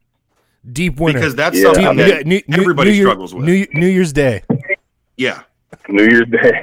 Um, yeah, I mean, to be honest, I all of us. I mean, there are guys who get them good in the winter, but I I, I kind of struggle in the winter. I get them sometimes, but um, man, I think staples in the winter on the Delta would you know be a jerk bait, a rattle trap. Like I always try to find that rattle trap when that water's cold, when it's like in that 47, 48 degree range, when it's like its coldest. I'll try to find a, a rattle trap bite. Um, jig and man, you could still catch them punching, man. I've caught some big fish like in January punching, but it's not all the time though. You know, I heard Nick was talking about it too on one of your podcasts where, you know, you can, you can still catch them in the wintertime punching. You just may not get very many bites. You still got to check it though. Mhm. You know, you always have to have a punch rod on deck the whole year. Um, but yeah, I'd say a jerk bait, rattle trap, um, you know, a jig. Has to be three baits, or can I, you know, I can I add a mean, you, few can, more? you, keep, you can keep going if you want. Yeah, yeah. on those a baits that you're talking about it in the wintertime, how Yeah. I w- and what's the speed that you're fishing those baits? It's like when you're throwing that jerk bait, what's the pause? When you're throwing that rattle trap, what's the cadence? Um, the the the tempo of it when Ryan, you're Yeah. Ryan's trying to get everything out of you right now, Hugh. He's well, dude, Hey, we finally got somebody good. that's willing to give some tips, man. We're gonna get them out of them. Hey, I was ready for Ryan. Though. I I heard all the other interviews. I know Ryan's gonna ask the question. So, um, but now with the with the jerk bait, And um, don't give any more than yeah. you're comfortable giving, but I, I mean, no pressure at all. Yeah, for sure. It's all good. Yeah. So, um, yeah, I like a, a longer pause with the jerk bait to me, but it's also you kind of kind of feel them out that day. You know, like just like with the rattle trap thing. There's times where I'm fishing it a little faster, but then there's times I got to creep that thing through the grass to get them to eat it. You know, um, that kind of thing. And I think, um, even with the jig, I like to kind of let that sit there and, uh, you know, I remember I used to watch like a lot of Andy Cuccia's videos with jig fishing too. I think those are, those would be big for guys to go back and look at and just really, Mhm. you know, look at what he was doing and things he talked about. I like to throw pork on the back of my jig in winter. That that's Like- Andy Cuccia written all over it right there. Yeah, that was. Yeah, I remember watching his videos back in the day, man, and that was huge because it's so soft and it like waves to the fish almost. And It- it- That you remember that was he used to call so- it? That's what I call What Cooch's craw wave. yeah, hey, It was Cooch's craw man, wave. Like he had this special thing he did with his rod where he'd, he'd pop it and dip it and all this stuff, and he'd yeah, explain it. That was awesome. Yep, that that works. So like wintertime, I I like to use pork on the back of them, and that, I feel like that gets you a little more bites. But everything I feel at wintertime is just slower, you know, for sure. Okay, I like it. You mentioned you got you got three kids. I got two. I got a I got a nine year old and a four year old. Um, how old are yours? Uh, man, so my daughter today is actually her birthday. We had her party yesterday, but Oh, she just she's ten. Yeah, she turned ten. My uh, my other daughter she turns six next week, and then I got a one year old who turns two in July. Oh It's man, girl as well. I got all all three girls. bless. awesome. Yeah. Yeah, That's they keep me on my toes. I gotta, I gotta take them bluegill fishing soon. So how do Yeah. you? And this is something that uh, that I've talked to a couple guys about, and we really never talk about it here. But um, there's guys Yeah. like Nick and Joey. They got multiple children, and how do you how do you Mm-hmm. Yeah. kind of balance how much you fish or how many tournaments you do? Um, and the cool thing is you, you've already said like you, you really focus on the delta. It's in your backyard, so it's not a huge deal. But how do you kind of balance now Yeah. with with you know all your children, your wife? You know, how do you do that? How do you and in, in your So- mind, like how do you how do you kind of put that all together? Man, hey, I got a lot of help from on how to do that. You know, he's a little older than me, so he kind of gave me the game. Like, well, this is what you got to do, and you know, so what was big is I a calendar for my wife. She's a planner, and I just tell her like, hey, these are the tournaments I got. She knows I need to practice. Um, but I'm lucky because so I work a night shift, so not not a true night. I work one to nine p.m.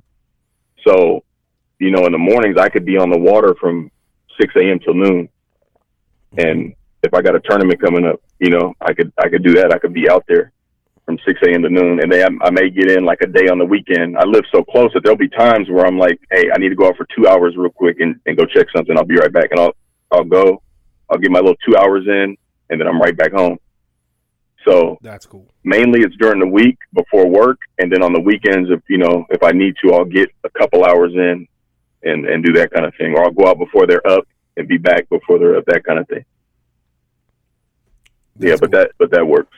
And then just keeping it on the delta, you know, I just I can't do that. I can't be away from them that long. It like gets to me if I'm that far away from them from days at a time. I can't I can't fish like that.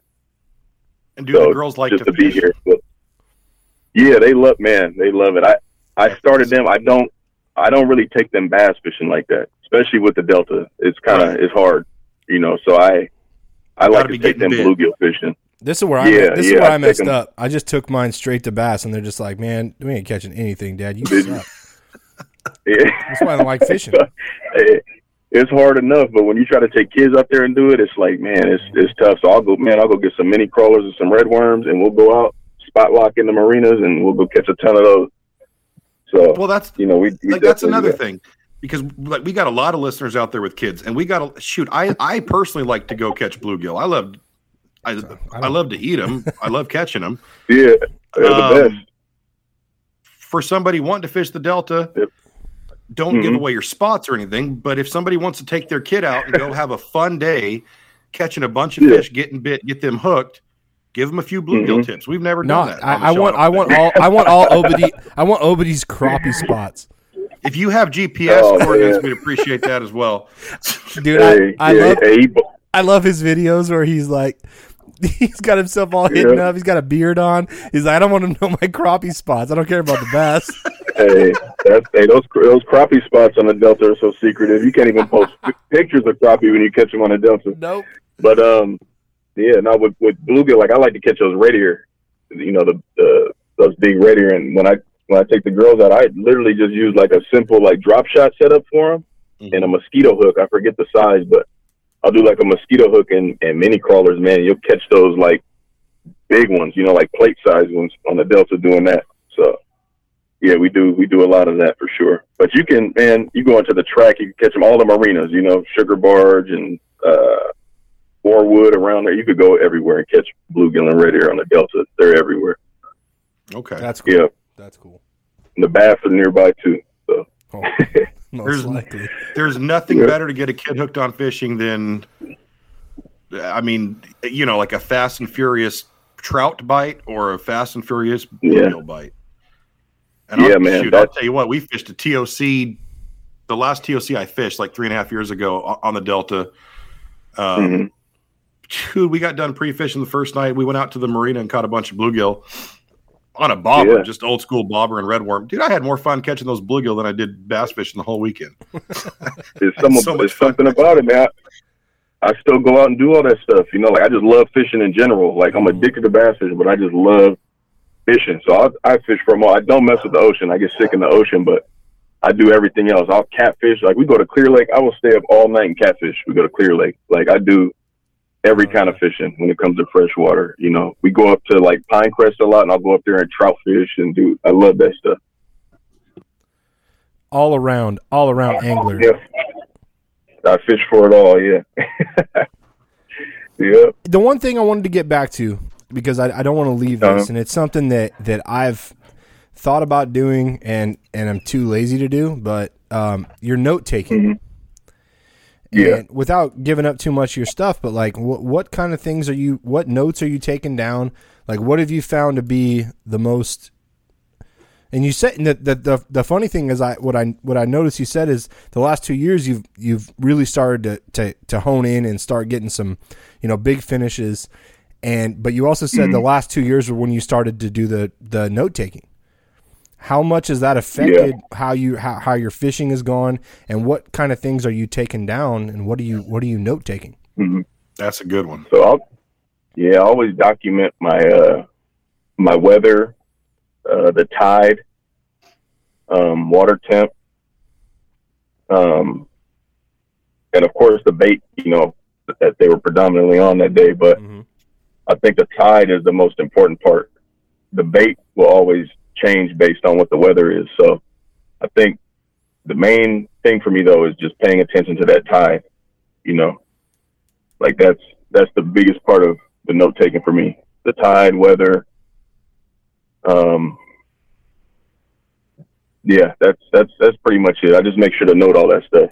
and how do you how do you force yourself to actually do it because i'd love to Oh, do it i just it's like i get off the It's- water and i'm like i ain't doing that Yeah, so for me, it takes a couple days, honestly, for me to even like start messing with it. But what I'll do, what what's big, is like say I'll catch a good one, right? I'll take a picture of that fish, and then in a couple days I'll kind of look back, and then I'll go back and look at my tide for the day and all that stuff, and then I'll document it, okay you know.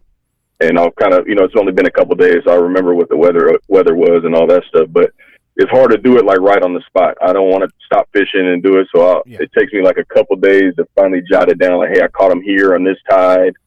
You know, the weather was this, and yeah, I keep it generally simple with the notes, but I just mainly want to remember what was my tide that day. And then how, when do you go back to them? When do you go back and actually look at it and kind of synthesize all that information? Um, man, when I get closer to that time of year again, Okay. you know, So it's basically a log of what happened the year before, and you're Yeah. just using that as just a, a keystone to what you're going to be doing, you know, in the next few weeks. Yeah, yeah, yeah. And that will kind of So last smart. too sometimes, you know, like, um, you know, if you caught them early February doing this, at the, towards the end of February, even part of March, they'll still kind of be on that same thing. You kind of, you could kind of look and be like, oh, I caught them on a high tide here. Mhm. It should probably be the same, you know, and you could kind of run it like that too. Man, But yeah, there's like an old there's like definitely, yeah, there's an old proverb, something like about planning. I don't remember what it is. I'm not that clever, but I know there's like a that like you're you're talking about like you're you're doing work now that's going to pay off a year from now. yeah. A lot of guys yeah, don't think that way. It man. will. you gotta you gotta take some form of notes. They're not like super duper detailed, and you know what I mean. But I take enough to like know, like okay, I, you know, I caught them at this tide at this time. This is what they were eating. This is what my weather was. So in the future, I can look back, like man, I'm kind of it's February. I'm kind of struggling. Let me look back. Okay, I look back. Okay, oh, they were biting on this because we forget this stuff, you know. Mm-hmm. Yeah. So yeah, it's good to just have that to kind of just look back on and then get you back in the groove. Like, oh, this is what I was doing, you know. Absolutely, man. So I like it. yeah, I think that I think that's crucial. Though. And one we and we've told people now that we've kind of been doing this for a, almost a couple. Well, it'll be two years in December. But if you look back at some of the the reports we had from last year, I mean, there's a lot of good information there. And I don't know if guys think Yeah. about that or not, but that just because it's an older show doesn't mean there's not some value there. hmm History has Yeah. a way of repeating itself. It certainly does. Yep. And that's what I said with the Delta. It's one of those places where the fish pretty much will use the same area, do the same thing year after year. You know, as long as there wasn't a drastic change. But that's, That's why where I feel like come into on- play. on the delta more than our lakes because like when you're on a mother lode reservoir or pretty much any reservoir for the most part Mhm. you can kind of establish a pattern right like i can see okay Yeah. so these fish are willing to eat topwater baits they're they're pushing shad around main lake points and cuts and i can Yeah. go run the whole lake with that pattern and probably catch fish in 65 70% of the stops i'm going to make um, Mhm. I feel like on the Delta, that's why like quote unquote spots are a lot more sacred, right? Because there's just areas that they're always going to be Yeah. in. So Yep. Yeah. It's kind There- of a there different is, ballgame man. there. And there's, I mean, the Delta is one of those places too where certain areas just hold bigger fish for whatever reason. You know, like you got areas where there's just going to be a bunch of small fish. You know, you'll get a good one mixed in, but there's like certain places where it seems like there's always just better than average fish there for whatever reason it is. Right. You know, and- and that just comes from being out there. Time on the water, my friend. Well, that dude, that makes so much. That's the biggest thing. it I mean that clears up a lot of things because there's guys who are very very I mean vocally outspoken about people not fishing their spots or like they're they're very protective over spots on the delta so Yeah, Well, that that's huge sense. on the Delta because sense. you'll see it now. Somebody will post a picture of something, you'd be like, "Dude, why? Why couldn't you just pull into the tules and take a picture?" You know, Yeah, that kind of yeah. thing. But yeah, I get it. It's all good, man. It's everybody. You know, you should be proud of the fish you catch. So I understand it. But Yeah, but be smart about Yeah. it too. You know, just have some common sense. yeah, Yeah. I don't even think I think But- some of it's just like people that don't even really know and they they stumble upon a spot and then they do that And they have absolutely Yeah. no clue what Man, they just found. Guys will like if guys see that stuff and they even they might not even know what they're doing. Might complete completely innocent. And like you said, Yeah. you you that might be your spot and now eight thousand people know about it. And it's like, oh man. yep. Can you get mad at them though? part, It's yeah. like do, do you get mad at them? Nah. Like, no. uh, It wasn't on purpose. It's not malicious. It's just they're out there Yep. fishing and they didn't know any better. Yeah, you can't do anything. It's frustrating because you're like, man, you know, it's a big fish there or whatever. Now I know everybody's gonna be here or whatever, you know. But that's just that's just how it goes, man. Like the way the way it is, you, you got all these outlets to post this stuff, you know. And I was guilty of it too. You know, you catch fish, you want to you want people to see 'em changed everything. you know? Yeah, yep. That's huge. So, um, but that stuff's gonna happen, man. You just gotta. I think I think that's another thing that is huge too. I used to spin out when I would like fish areas on the delta, and I'd see a ton of boats. Right. I think the biggest thing to realize is they're not gonna fish it how you're fishing it or what you're doing Mm-hmm. you know, I, I truly believe that that people can't catch your fish because of the way you present a bait or whatever it is that you get them to bite there. That's real. People Right. can't catch your fish. That is the quote Yeah. from this. That's what I'm taking away. People can't catch your fish. I was Yeah. thinking about this today because Yeah. I fish on a really small lake. A lot of times it's close by, Uh, and I can go right behind somebody, and I'm going to catch those fish. I don't care what they're doing because I've got something I'm doing that they're not doing. People can't Yep. catch your They could fish. it could just be a way you're just presenting it, you know, like you know, just just the technique you're using at that time. could just be the the difference in it. So, um, yeah, just try not to spin out. You know, it's hard sometimes, but man, just try to hold it together and just do what you do. It's gonna happen.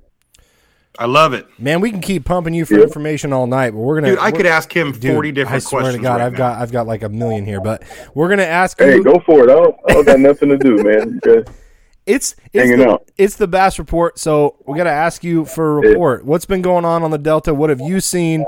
Um, without giving up too much of your stuff, what's going on out there? How's the water setting up? Yeah. Um, weird weather today. How is it up there? It's literally raining in San Jose right now, which is crazy. it looks like it's coming this way too. So yeah, yesterday it was super hot out here, man. Um, and then today it, it cooled off. It got real windy. Mhm. Um, but yeah, as far as fishing, I haven't been out since the last MLF. Um, I got a New Gen on the 25th, so I need to start getting back out. But uh, man, during that time, practice, I was catching. We had a, we had some wind, and I was catching them on a, a chatterbait in practice. Um, and this is just basically a report from that time frame, but. I was fine. catching on a chatterbait when the wind was up. Yeah, and then tournament day, the wind laid down, and man, I, I pretty much caught everything. Day one, I caught him uh, punching and throwing a frog how I wanted to. You know, I just didn't get any big bites um, doing that. And then, uh, man, day two, we pretty much had the same conditions. Man, I did the same thing. I, I threw a frog and I and I punched and it, it burned me. But um, there were a lot of fish, though. I noticed, and this is the mistake I made. I got kind of one dimensional for that tournament is there were a lot of cruisers. And when you see that, you, you got to slow down. You got to throw a worm at them. You got to do something. Those fish are out. They're not in that grass if they're cruising like that. So, Mhm. um, and that's what I noticed from the tournament. There were still a ton of like fish. I think, I don't know if they were spawning. I don't know what they were doing, but there were a ton of them around shallow. and those are some And, of the uh, hardest fish to catch. Yeah, exactly, man. It was like, you know, maybe try to throw a worm at them from a distance or something like that. But it was just, I was so like one dimensional on that second day and just try to force a bite. But um, yeah, there's still like a ton of fish cruising around, and um, but there's also a lot of fish in the grass and fish that'll eat a frog too. And then when you got your wind, you know, of course, you pick up a chatterbait. There's just certain stuff that's just going to work all year long, pretty much in a delta. You know, your chatterbait, Mhm. of course, punching and, and a frog if your conditions are right. So, um, yeah, to me, that's that's what's been going on out there. Right on. Okay, I've got one more question. Yeah. Super simple. We don't need your whole chatterbait rundown. I mean, everybody's got their own personal confidence. Mhm. Do you throw a chatterbait on braid, fluoro, or mono? Or what line do you throw your chatterbait on? Because everybody's different. Yes. I'm just curious. So me, um, I throw it on twenty pound Seaguar red label. I don't go all crazy with that. That line. I'm not spending forty dollars on Dude, that's cool all line. I use on my boat is Seaguar red We label just for talked fluorocarbon. about this last Is that, hey, that stuff is good. It doesn't break. I love it. I, I pretty much throw all my mono applications. I throw red label or my uh, fluoro. I'm sorry. I throw red label. Right. Um, but I throw 20 pound red label and um, I throw it on a Dobyns Champion XP 764, 764. like a six two to one gear ratio on a, a CI4. And um, yeah, I like throwing a jackhammer. Um, and yeah, that's that's that's my go-to for a chatterbait. okay. Yeah, but I just That always like to ask me what to- kind of line guys throw. That's just something. It's not the popular questions. It's Yeah. just the stuff that I, I, I just that kind of stuff's really important. You know. Well, and it's it seems Yeah. to me you you you throw like a bunch of different rods. Like you're not rod specific, like brands. I mean, you're talking about Dobyns. You're talking about this Florida company. You're throwing some Phenixes. Like you're really finding rods that work for you. that's another big piece, man, because I used to be just like, uh, and this is one thing I got from Dutra. Like, I used to be, I wanted everything to be the same. Mhm. Like, I had all Dobyns, all Dobyns. Like, my reels, I got a couple mixed in now, but I'm, I pretty much stick with the same reels. I like throwing Shimano. I got like a couple Daiwas, but Mhm. I like Shimano's. And, um, but rods, I was always like, man, I'm going to just stick with all these rods, all these rods, you know? And not to knock any brand of rod or anything, but just some of them didn't work with the way I set the hook or whatever. You know, some were just too stiff and it, and I would lose fish. And I'm like, you know, I was talking to Phil one day and he was kind of like, man, you got to kind of, you got to find a rod that works for you, you know? And he, he had went through the same thing where he was trying to use all the same brand, losing fish, that kind of thing. So I just found rods that worked good for me for the way I set the hook and you know presentation, and um, that's been that's been big, man. I got a a mix of rods. I got Phenix, I got the Senko sticks for flipping. You know, I got a ton of Dobyns. I think I got a couple iRods. Like I use a bunch, but they're specific and they work, and you know it helps with my fish landing. That's super cool. So That's refreshing though. Too. yeah, that's I love that. a lot of guys Yeah, get that def- really, really caught up in like this brand mentality, you know. And and obviously, if you're being sponsored, you you got to do that, right? And yeah, but if you're not sponsored and you're out there just fishing, man, find what works for you yep, for sure. yeah. You got to find you got to Every find rod company is going to have that perfect rod for that perfect application you're looking for. You know, if you go through enough rods. Exactly, and I don't think it's the same thing. You're not going to find one that ha- is perfect for how you set the hook and do it. It just doesn't work for you, whatever it is. You know what I mean? Right. So you got to find what what works for you. The biggest thing is, man, get those fish in the boat. So that's huge. Make sure you got the right rod. Yeah, a fish not getting the boat is just another fish story, right? Exactly. I try not to have too many of those if I can help it. yeah, That's all Yeah. of us, bud. Well, hey yeah, man, man. before we let you go, uh, do you have any any Yeah. shout outs, any any uh, companies to help you out? Anybody that you want to say what's up to? Uh, it's it's kind of your time. Um, yeah, so companies, I kind of just started getting into that kind of thing a little bit, you know. It's mainly stuff that I believe in, you know. That's Mhm. big. I'm not going to use it or promote it or, you know, try to be on their team if I don't use it. So, um, the Senko sticks for sure. Like I use his flip flipping sticks. I have a few other of his rods that I'm kind of messing with a little bit, but he helps me out. Um, yeah, it's called Senko sticks. They're out of Florida. Um, and uh, yeah, he you know he's he's super cool about it. He lets me still like use other rods that I'm comfortable with. You know what I mean? He doesn't force me to just use his specific rods. He's super cool like that. So Mhm. um, he helps me out. Um, and then uh, American Bait Works. Yeah, I love North frogs. So um, man, I use the Snag Proof, Bobby's Perfect Frog, hmm um, and their Scum Frog, um, all that stuff. So American Bait Works. Um, as of right now, that's that's uh that's pretty much it for me. You know, those are the two the two brands of, uh, that I do use. And of course, I got to thank my wife, man. She puts up with all my my fishing and all. I'm like obsessed with it. So, um, yeah, her of course.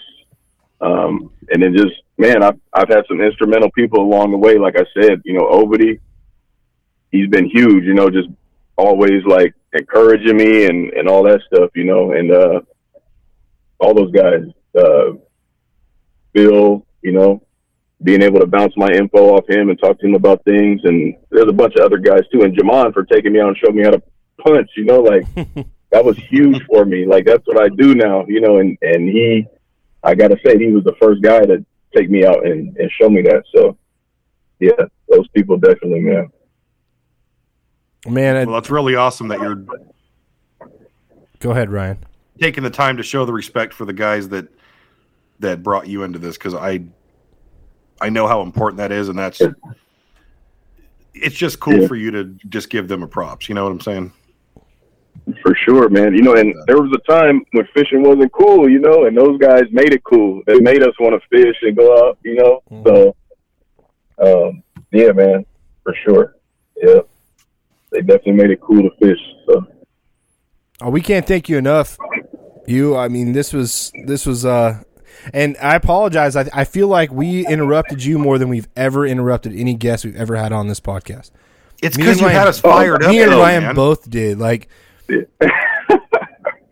it's all good. It felt like we were just talking to us. I wanted. I didn't want to just be like me talking the whole time. You know, it's cool. It was like it was a conversation. You know, so it was all good. well, man, I had a good time. I I appreciate it, dude, and, and thank you for listening. It's always crazy to hear sticks like you actually listen to this thing. Not that I have anything to say. Ryan's got some good things to say, but mostly You've it's- got fantastic. mostly to mostly just it's along it- for the ride. mostly it's guys like you that that you know make well it, it is 90 it's 95% guys like you that make this this show run so thank you man i appreciate it Oh no, thank you guys. Hey, and you can learn something from anybody, man. So you got some, you know, some stuff. Um, but I appreciate you guys for sure for I me promise you, this is going down as one of my top, Yeah. one of my top three favorite podcasts since I've been doing this with Joel for sure. No, it's right up there. Oh, that's good. Hey, I'm I glad knew- to hear that. I knew it was gonna be good. guys. I knew it was going to be good. Hey, th- I, I take all the credit for this one. Yeah, hey, you should. My Yep. hats off to you, bro. Hats off to you, Joel. It's all good. I'm Yep. kidding. Thank you guys. Hey, let's do this again here in another six months, and let's get like a like a wintertime Delta report. That'd be awesome. Man, let's do it. Um, I'm always available. You guys got to hit me up. I'll be there. I told Joel the first time, I was like, all I need is an invite. I'm here. Man, you're you're you're Yep. anytime you're always invited, and, and thanks again, man. I appreciate it. We appreciate it. For sure. We appreciate it, bud. Yep. Thank you guys. No problem. Yep. We'll see you later. Hey, go go tend to those little ladies. You got a bunch of them. Oh, I'm about to run back there right now. So, yep. all right. Thank you guys. See you, man. Thank you, All right. dude. I thoroughly, thoroughly enjoyed Yeah, that. I know you did. You text me like four times how excited. I'm you were. sorry. Well, you know what though? No, I'm just telling everybody like Hey. you were super pumped on it. I was too. Like I knew it was going to be good. I knew it was going to. But me coming from the side of it, and I'm not saying I, I I'm no Delta whiz by any means, of course not, even close. But I know when guys, I, I do this for a living, and I know when guys are giving up good info and when they're just telling us the bare minimum. And when guys are willing to literally give tips to help other people out, that fires me up so much. And I don't think there's anything in there that's going to affect the way he fishes or give up the way he fishes. And so he No. was that that's the kind of stuff that we want. We're not looking for spots. We're not looking for what exactly he's throwing, what bait he's throwing, where he's throwing it, how even he's throwing it, but he gave us enough to man, just Dude, the yellow braid with punching.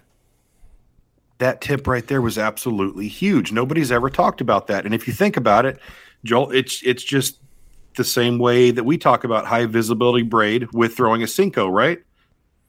Because you want to see that bite. Well, I never thought about that with punching. Uh, That never came across my mind. That's huge. SSI, I would say. Oh, what a solid, solid individual. Big fan. I am. If you don't I am. if, I- if if you don't Much respect. if you don't follow him uh, on Instagram, at least uh, it's Hulen Johnson Jr. Look him up. Dude catches him straight up. Um, and also, like, it's just crazy to have guys like that who are actually like supporters and that come on. That guy, that that's crazy. That a guy that's that good listens to this, and the other one was uh, was Juan. When I found out Juan listened, I was like, "What? What? Why? You don't have to. You don't. you don't have to listen because to this." because like- you have you have built a great No, no, podcast We- and it's no, fun for people we to have, listen to. We have, but I originally we started this for people that are like starting out, that are that are amateurs like myself. You know, it's just it's strange to me, but it's Yeah. cool. What it's cool what it's what it's become, and guys actually like guys that are sticks get something out of it. That's cool. I mean, I. It's crazy to me though. It's still crazy to me. It's very humbling. It was definitely humbling. It's very humbling. But everyone better understand that that this guy over here, Ryan Cook's a, a pro. He literally fishes for. I a am living. not a pro. You fish for a living. You're a professional. Um, I guide will- for a living. yeah, I don't like the term professional. Okay, fine, but your profession is guiding fishing, so he's he's a pro. I am not. Never going to pretend I am, but I can go out and go fishing and catch a bunch of uh, twos, and the obligatory three and a half, which is You all caught I'm, some bigger ones than all- twos today. I three, promise you that much. Three and a half. Every I cannot. I think what I had a four point two five this year. I cannot break like a four this year. I've Well, caught a ton bad of three and a to catch Bigger fish. I have caught a ton of three and a halves. I am over three and a halves, man. I love three and a half pounders. I'll I take 'em. absolutely love them. I'll take them. If that's all I'm gonna be given, I'll take it. Dude, this is a good one. I was, I was I'm, I'm so stoked about this. I can't wait to, to release this one because it's going to get a lot of good feedback.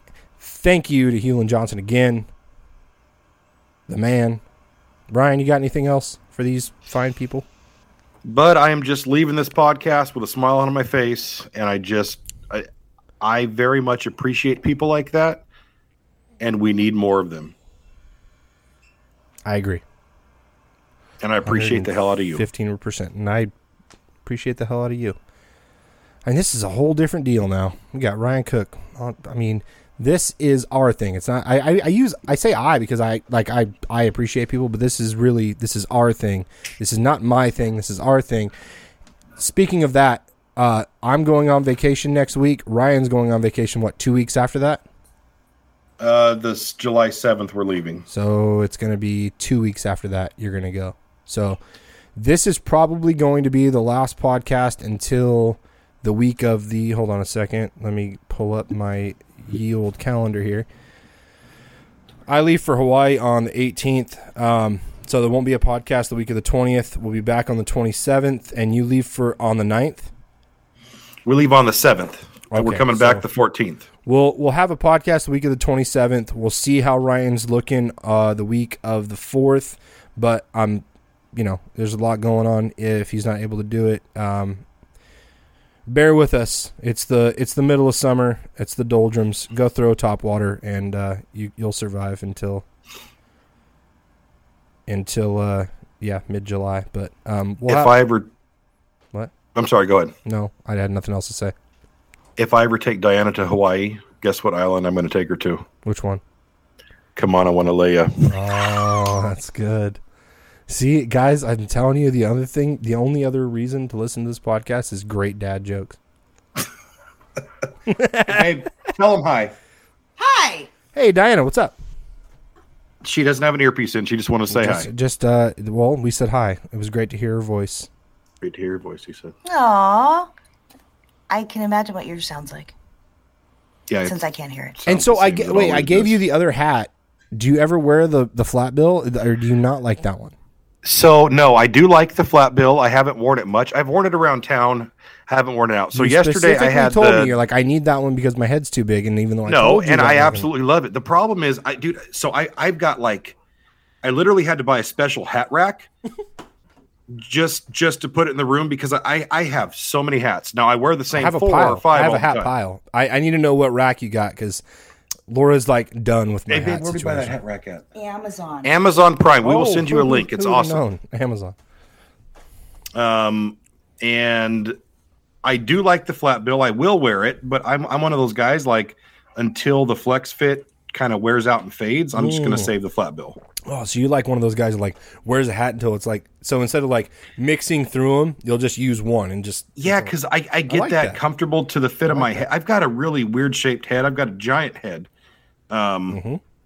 There's not much going on up there, but I've got a big head. So, um, like once I find a hat that fits me, I kind of just run with it. Like that's why that spear point hat I, I wore forever, that flat bill spear point, Mhm. It just felt so comfortable on my big old giant noggin, you know? well, you kind of forms to your head. Like that's that's what you want, Right. and you also you get some luck from it, especially if you catch a few big ones and you're like, oh, I'm gonna wear this hat for sure.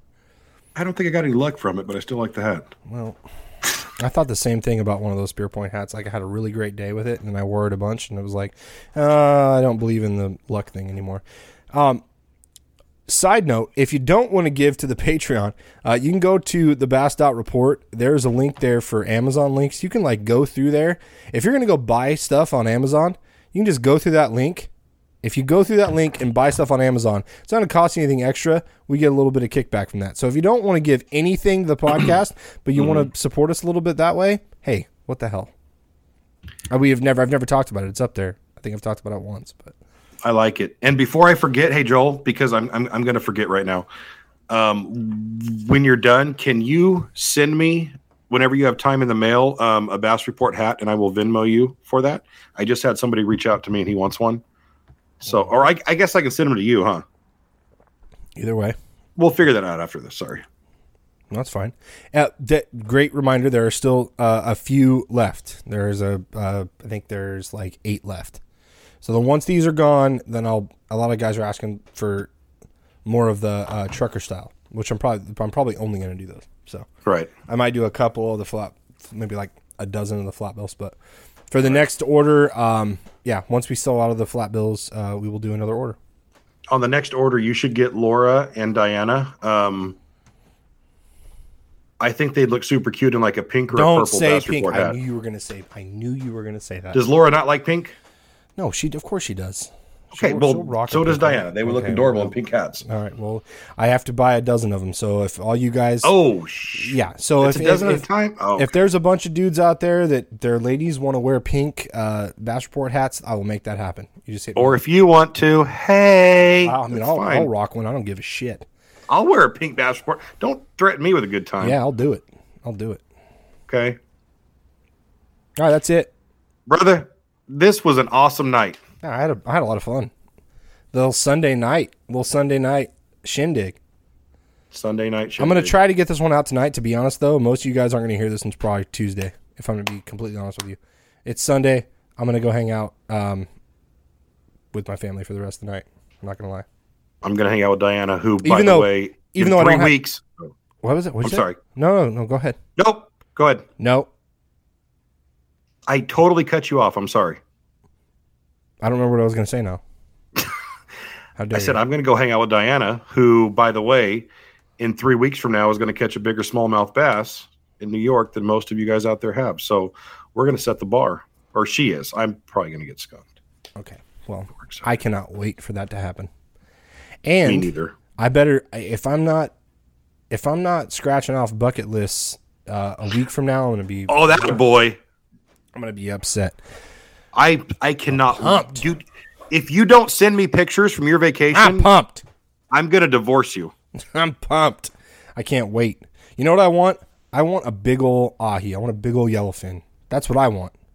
Good. It's not even. It's well. You know what? My birthday is. Never mind. I'm not even. Really? I'm talking about my birthday. We're not doing Hey, when is your birthday? I'm Nah, we're not talking about. No, it. when's your birthday? We'll see y'all next time. Goodbye. going to message Laura.